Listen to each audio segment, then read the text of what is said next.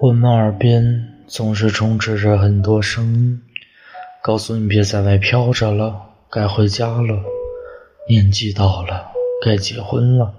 为了孩子，千万别离婚。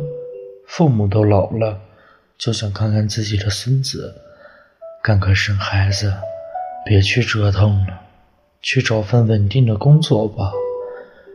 人生是一段旅途，手握方向盘的人是自己。你决定开往哪个方向，决定勇往直前还是停下休息，都是你自己说了算。无论爱情、事业、亲情、友情，都好比一双鞋子，穿起来的舒适度只有自己最清楚。千万不要让别人的泡泡影响了自己的心智，因为你成功也好，失败也罢，最多都是别人口中的瓜。有时候，生活不是用来妥协的。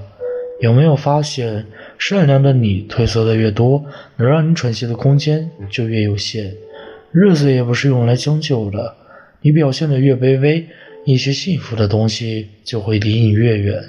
正视自己的需求，肯定自己的存在价值，才能做自己的主人。敢于承担风险和压力，人格才会健全。